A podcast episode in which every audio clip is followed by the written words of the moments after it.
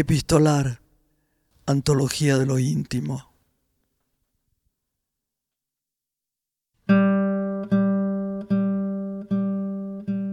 Hay palabras que de tan dichas quedan huecas, vacías de contenido.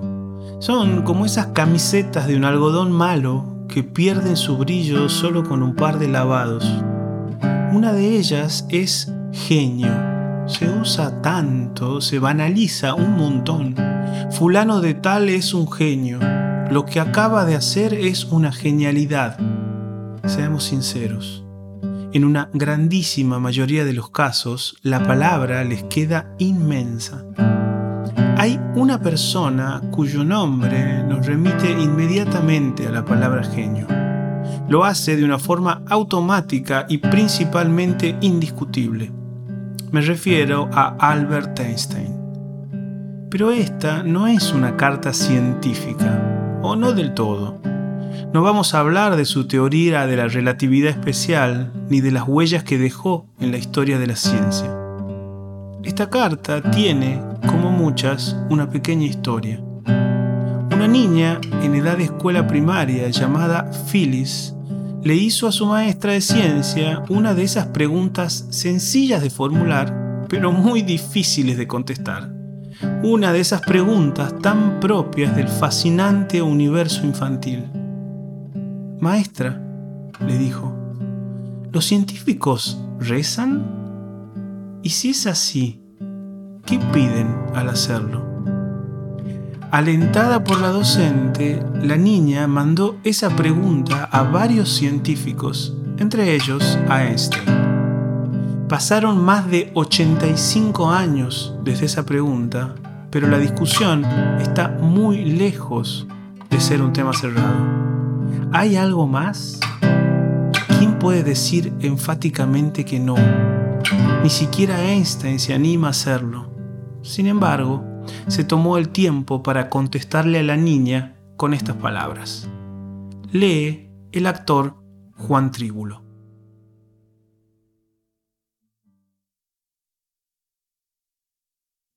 ...24 de enero de 1936... ...Querida Phyllis... Intentaré responder a tu pregunta de la manera más sencilla posible. Esta es mi respuesta. Los científicos creen que cada acontecimiento, incluidos los hechos de los seres humanos, se deben a las leyes de la naturaleza. Por lo tanto, un científico no puede inclinarse por creer que un rezo puede incidir sobre el curso de los eventos, esto es, por un deseo manifestado de forma sobrenatural. Sin embargo, podemos conceder que el conocimiento que tenemos actualmente de estas fuerzas es imperfecto. Así que después de todo, la creencia en un espíritu ulterior, último, se traduce en una especie de fe. Esa creencia se encuentra ampliamente difundida incluso con los logros en curso de la ciencia. Pero también cualquier persona que esté involucrada seriamente en las búsquedas de la ciencia queda convencida de que algún tipo de espíritu se manifiesta en las leyes del universo, uno que es vastamente superior al hombre.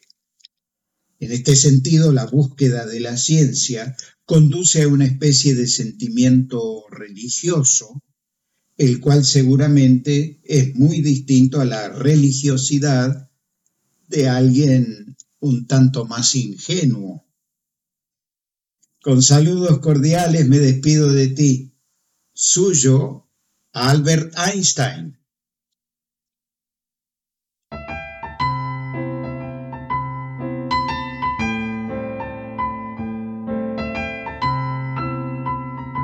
Epistolar, un podcast producido por Diego Gemio y Tomás Spray. Búscanos en las redes sociales como Epistolar Podcast o en nuestra web epistolarpodcast.com.